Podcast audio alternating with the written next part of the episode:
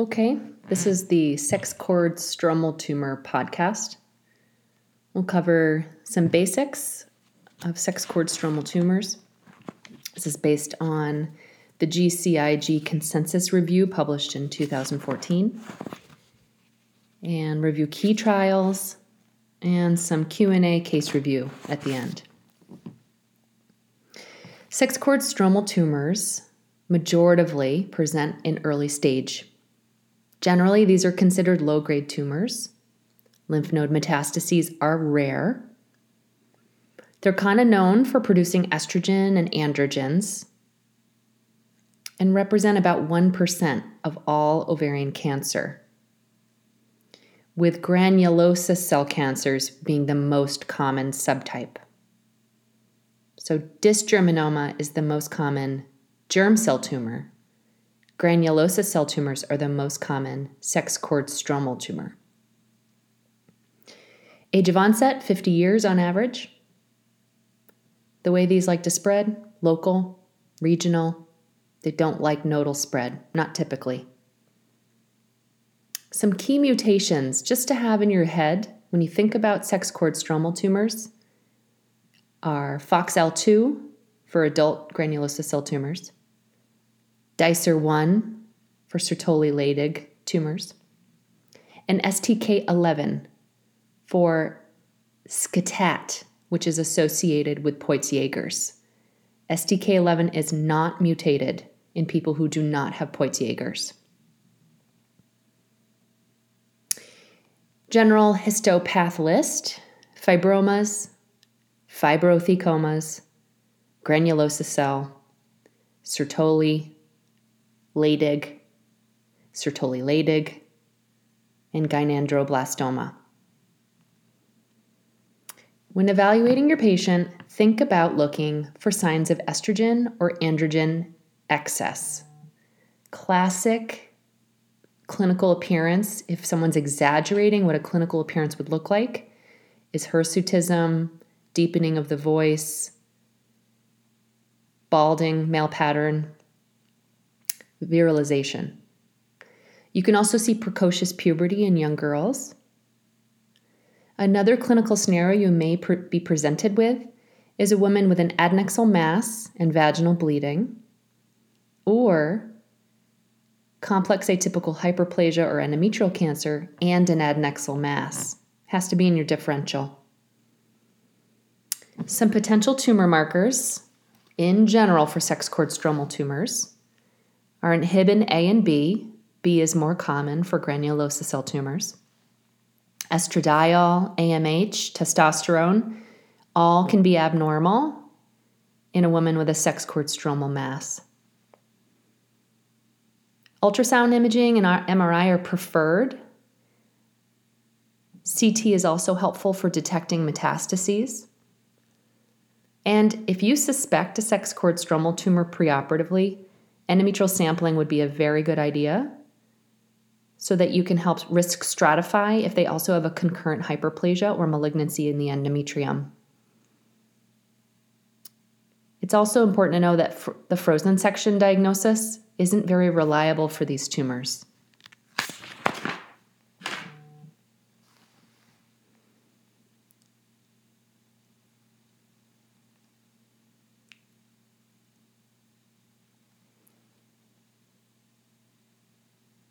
Granulosa cell tumors impact non white women, obese women, and in some cases, women with family history of breast and ovarian cancer, non BRCA gene related. Key buzzword with pathology for granulosa cell tumors Call-Exner bodies, usually with the adult subtype only. The juvenile granulosa cell tumor can have cystic and macrofollicular spaces. So, histologically, they don't always look the same under the microscope, the juvenile versus adult. IHC will, will show positive inhibin. You can also test the tumor for FOXL2. And I would also argue that SMARCA4 testing to rule out small cell carcinoma of the ovary hypercalcemic type is important, particularly in juvenile granulosa cell tumors, because under the microscope they, they can look very similar. Typically, women present with an ovarian mass over 10 centimeters, abnormal bleeding, they can have mastalgia, precocious puberty, and up to 50% will have CAH or endometrial cancer. Uh, pardon, 50% will have CAH, and 5 to 10% of those women will have endometrial cancer. If someone's diagnosed with a stage 1A granulosa cell tumor, long term disease free survival is over 90% without chemotherapy. So, overall, a good prognosis. Poor prognostic factors rupture, stage 1C, advanced stage at presentation, nuclear atypia, or a high mitotic index.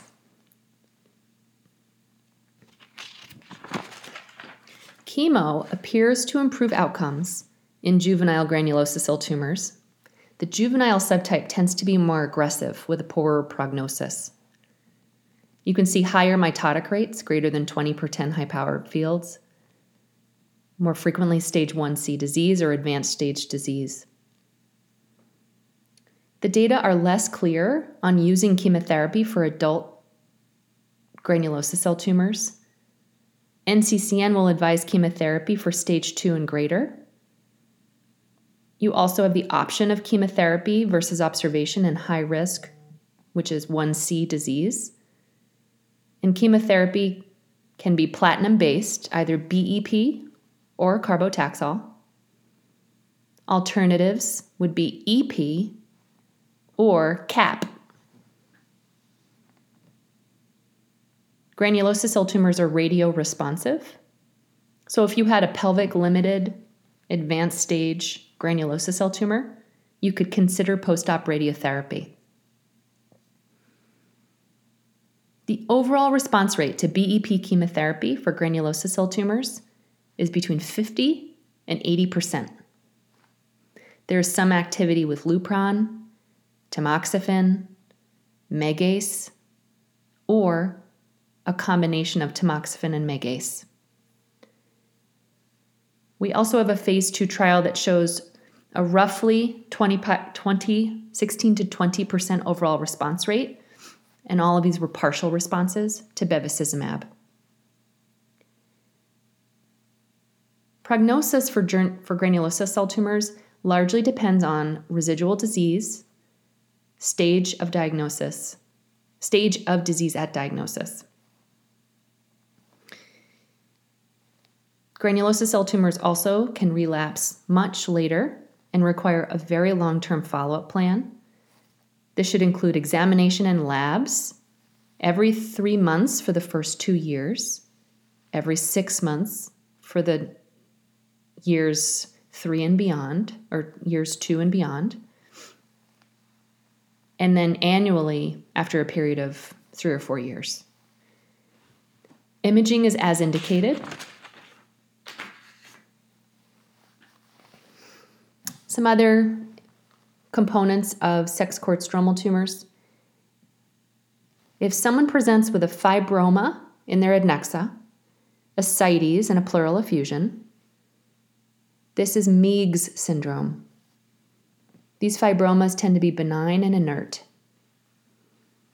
There's also something called pseudo Meigs, and that's where someone may have leiomyosarcoma, struma ovarii, a teratoma, or a mucinous cystadenoma that all can act like Meigs syndrome with ascites and an, uh, an effusion.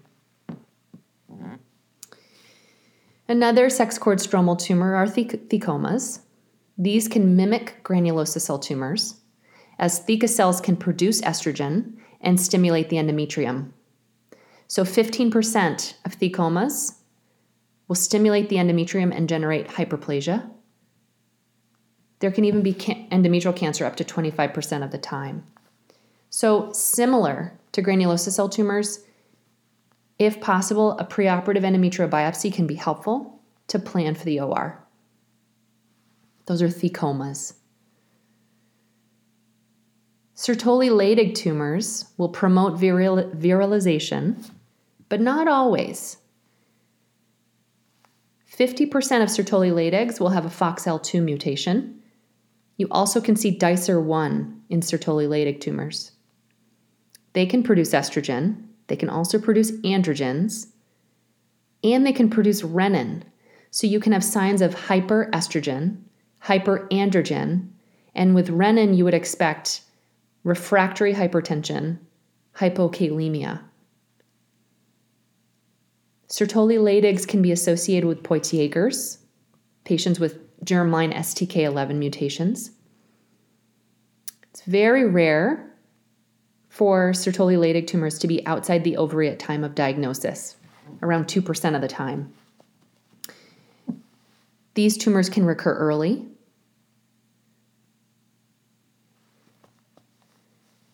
and a small number can recur after five years. So they really need to be followed for a long time. These tumors can make AFP, but if you check an AFP and it's increased, you should first be thinking about yolk sac or embryonal germ cell tumors, not necessarily Sertoli-Leydig tumors.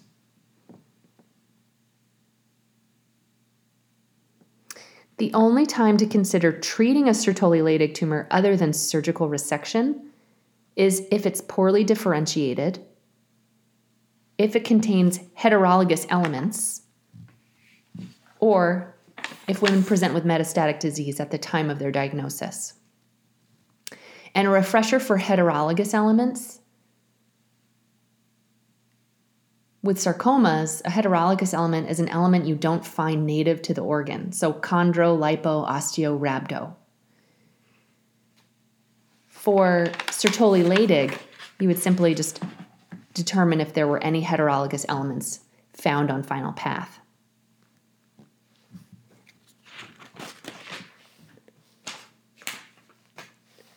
Sex cord tum- tumors with annual tu- annular tubules, or SCTATs, are also a variant of sex cord stromal tumors. And 30% of these will be associated with Peutz-Jeghers, again, patients with a germline STK11 mutation. Peutz-Jeghers is an autosomal dominant genetic disorder found on chromosome 19. STK11 germline mutations, these are inactivation of tumor suppressor genes you will not find somatic STK11 mutations. Peutz-Jeghers is associated with SCTAT. These can be small, multifocal, and bilateral. They're usually benign. 15% of patients will also have something called adenoma malignum of the cervix, and that's a really difficult diagnosis to make just by pap smears um, or ECC, can all be normal. You need to have a very low threshold to suspect adenoma malignum, and you may even need a excisional biopsy. So if a th- if 30% of SCTATs are associated with Peutz-Jeghers, 70% of SCTATs are sporadic. They have characteristic characteristics of granulosa and Sertoli cell tumors. They can be hormonally act- active and make estrogen. They can have elevated inhibin as a marker. They are often unilateral, large, and unlike the Peutz-Jeghers associated SCTATs, 20% can have metastases at the time of surgery.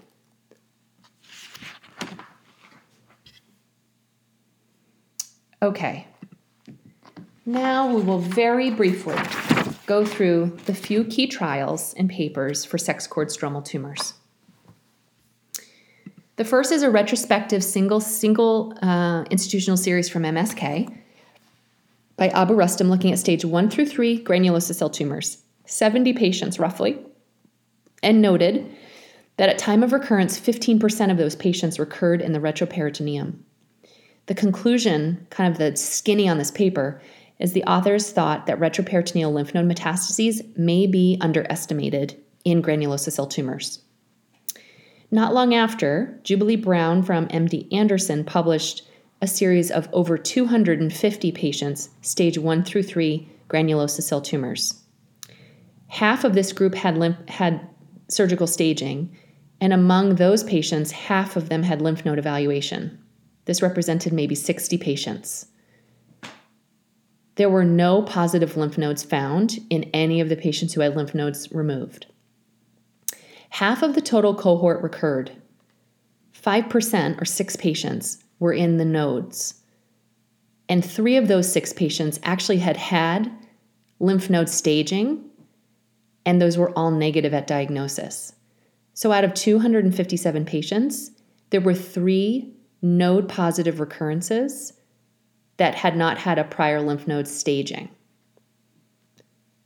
These authors concluded you could omit lymphadenectomy from staging due to the very low yield of positive nodes. There was a prospective trial Dr. Gershenson published on nine patients with sex cord stromal tumors, looking at bleomycin etoposide cisplatin. They noted 14 months progression free survival, 28 months overall survival, and a 14% durable remission rate using BEP. This was a single arm trial. The authors were a bit disappointed at the overall responses and were looking ahead for platinum taxane containing regimens and specifically mentioned GOG 115. GOG 115 was a trial looking at women stage 2 through 4 and recurrent sex cord stromal tumors, no prior chemo, who had surgery. They were randomized, excuse me, they were given BEP, and the primary outcome was second look lapar- laparoscopy and what the findings were at that time. They enrolled 57 patients. 37% of those patients had negative second look laparoscopies. 70% of the cohort was disease free at th- three years, who had advanced stage disease, and 50% were disease free at three years who had recurrent disease at time of enrollment to the trial.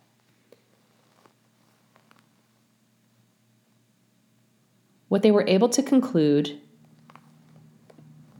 was that BEP was tolerable and active, with six complete responders with a duration of response of 24 months.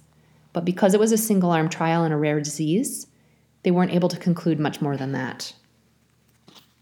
That was GOG 115, looking at BEP in advanced stage recurrent sex cord stromal tumors. Active and tolerable. Now, Jubilee Brown looked at a retrospective series of patients with sex cord stromal tumors, looking at those who had BEP only, those with taxanes only, and those who received BEP and taxanes. 11 patients received BEP, 34 taxanes, and 10 BEP and taxanes. Follow up was 87 months, Women who had a new diagnosis of a sex cord stromal tumor, BEP versus taxane showed no difference, no significant difference in response rate, PFS, or OS. So, new diagnosis of sex cord stromal tumors, BEP or taxane regimen didn't seem to make a difference. Recurrent disease patients who had measurable disease, the response rate to BEP was improved compared with taxanes. 70% versus 40%, but this wasn't statistically significant. Now remember, we're working with really small numbers in this study. Authors concluded that taxanes are active, might be less toxic than BEP, and platinum and taxane should be studied in this disease type. Currently enrolling, with no results yet, is GOG 264. The PI is Dr. Brown, and this is a trial that's phase two randomized, women with sex cord stromal tumors, BEP versus carbotaxol, with primary endpoint of PFS and response rate. Stay tuned. And the last study, GOG 251. This is by Jubilee Brown, looking at bevacizumab in recurrent sex cord stromal tumors, state phase two. Women were given 15 mg per kg till progression or toxicity Primary endpoint was response rate. Response rates showed 17% partial response, 78% stable disease, and no CRs. Duration of response 18 months. PFS 9 months, overall survival not reached. This was 36 patients, roughly 20% response rate to single agent BEV. There was some hypertension and proteinuria, but no GI perforations or fistulas. Concluded from this phase two trial, looking at 36 patients with single agent BEV, it's an active, it's an active agent, could be useful, particularly with a carbotaxol backbone. But obviously, GOG 264 results are still pending. So we may see BEV in the future. And we'll wrap this up with some case review Q&A. All right, your first case. You have a 24-year-old patient who had ovarian torsion at 30 weeks gestational age. She was taken to the OR emergently. Right ovarian cystectomy was performed and there was rupture noted. The ovary was detorsed and salvaged. Her post op course was complicated by preterm labor and an urgent C section. She's doing well now, recovering. Mild lochia, She's not breastfeeding. The path shows juvenile granulosa cell tumor within her right ovarian cyst. She wants to know what your what her next steps are. So postpartum, unilateral um, ovarian cystectomy, juvenile granulosa cell tumor, ruptured intraop. Okay, so we're dealing with a sex cord stromal tumor, the most common one, granulosa cell tumor. She needs imaging. We know MRI can be helpful, CT also can be helpful to evaluate her pelvic anatomy and do an evidence of disease scan. You can check tumor markers now that you know your diagnosis, so inhibin A and B, but unlikely to be elevated, but can be a useful uh, surveillance lab. So you know the diagnosis. What do we know about granulosa cell tumors? 50% risk of hyperplasia, 5 to 10% risk of endometrial cancer. So she's going to need a preoperative endometrial biopsy. Is fertility sparing surgery reasonable? It is definitely reasonable to consider. By NCCN guidelines, when fertility sparing is desired, in a granulosa cell tumor. We know these are generally good prognosis tumors when they're caught early. Um, they do. She will need staging, um, but she could go back for a biopsy, oophorectomy, omentectomy, peritoneal biopsies, and a wash. And if you see any suspicious areas, either biopsy or resect them. You can keep the contralateral ovary and tube, and you can keep the uterus. What key path findings uh, are there for granulosa cell tumors? Okay, well, adult type Call-Exner bodies, these coffee bean nuclei, and FOXL2 somatic testing can be helpful. Juvenile, you're not going to see Call-Exner bodies usually. And remember, big macrofollicular and cystic spaces will be seen. IHC, you should look for inhibin, very sensitive but it also can be positive in other tumors. And so, usually, more than one stain is used to sort of exclude differential diagnoses. Positive IHC can be inhibin, alpha vimentin, calretinin, SMA, S100, keratin, AMH, desmin. All right, you take the patient back, perform laparoscopic RSO, omentectomy biopsies, and a wash. All the path is negative. Her final stage, 1C1. Are you going to treat? And if you do, with what? And once you've done treated being treated or done deciding that, how are you going to follow up? Okay, so data are sparse and don't overwhelmingly recommend chemo with 1C disease. By NCCN guidelines, you can observe you can also offer platinum containing chemo, BEP, or, or carbotaxol. The overall response rate to BEP is reported to be 50 to 80%. And your goal is to reduce her recurrence risk, which, with 1C tumors, there's inconclusive benefit. So you look for prognostic factors rupture, nuclear atypia, high mitotic rate, advanced stage. So in her case, we could easily recommend observation. She's young, she had surgery, she's a true 1C1. We aren't necessarily impacting prognosis with chemo. Now, for surveillance, usually this is exam and tumor markers. Q3 months for the first two years, Q6 months till five years, and annually after that. You have to be aware with juvenile type, they can recur early. But in general, you're going to follow your germ cell tumor, your granulosa cell tumor patients for a long time because of the propensity for late recurrence, and use imaging only when needed. Okay, you may get a picture of a glistening solid cystic tumor, and then a path picture that looks like, I don't know, little rosebuds, follicles with little tumors around them that look like coffee beans. That's a granulosa cell tumor.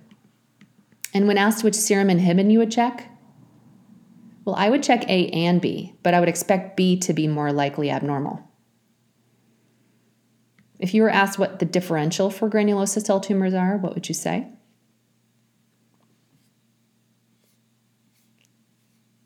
Okay, well, small cell carcinoma of the ovary hypercalcemic type.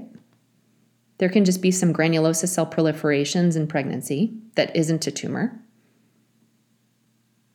Endometrioid carcinoma, a carcinoid tumor.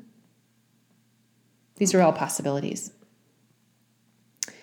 Preoperatively, what kind of labs and scans are you going to order? We kind of talked about this. So, ultrasound, MRI, inhibin, CBC, CMP, and a pregnancy test, and an endometrial biopsy if you suspect the granulosa cell tumor preoperatively. What if someone presents to you with stage three disease? What would you recommend? They've had surgery. All right, so there's no proven benefit to chemo, but chemo for stage two through four is recommended. So BEP versus carbotaxol. Taxols are anecdotally active. Remember, we saw that paper from Jubilee Brown, which was retrospective, looking at taxanes.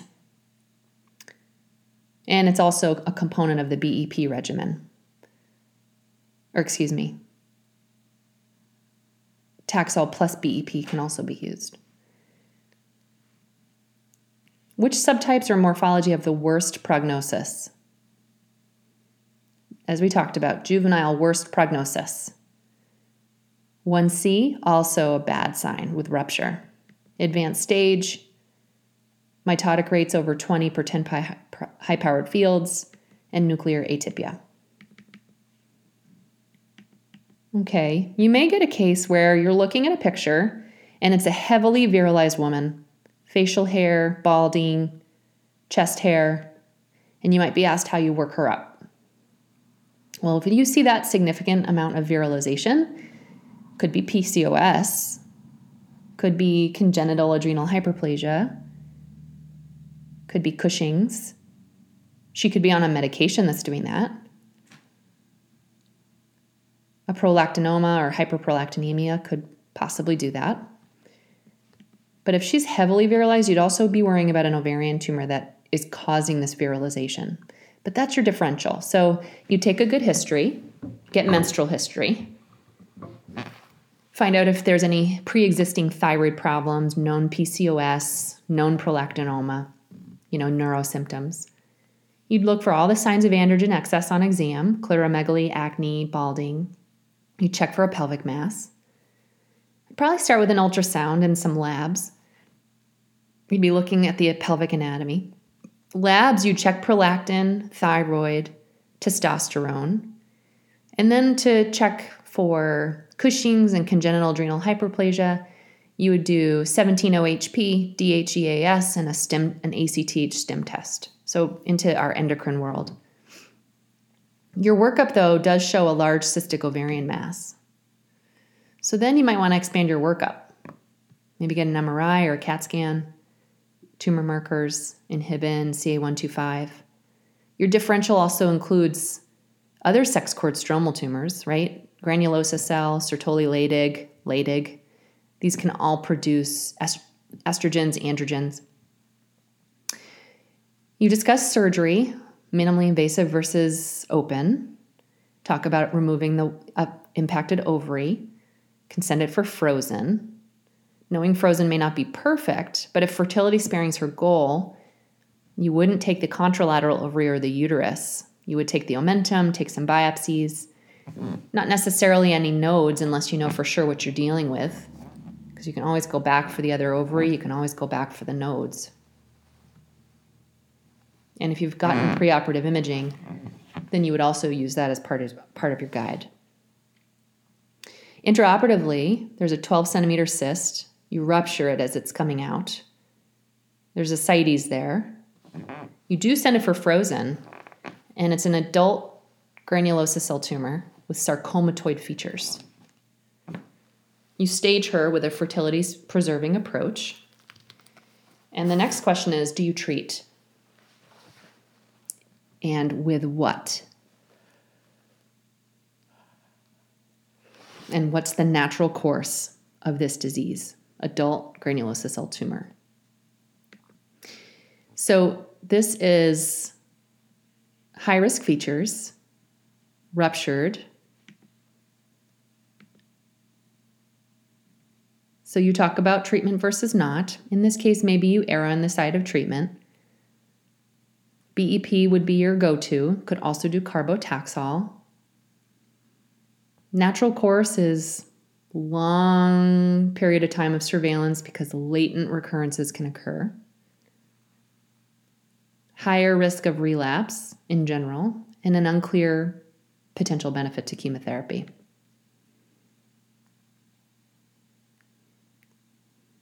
Three years later, her inhibin marker is rising. She has a six centimeter pelvic mass on CT and an isolated two centimeter pulmonary lesion. What do you do now? Since you treated her with BEP before, how are you going to treat her? Would you consider VATS? Any role for surgery? Well, you can always consider surgery if it looks resectable. So, a thoracic colleague could help you with VATS determination. And if she's a good surgical candidate and it appears resectable, you could work to re- resect the abdominal disease. Since you've treated her with BEP before, some options would be a retrial with BEP or carbotaxol or, as mentioned in the lecture portion, you can consider CAP or EP or PVB, which is a regimen that sounds familiar because it's from the um, germ cell tumor literature. So, cis vinblastine bleo. Okay, that's all we got.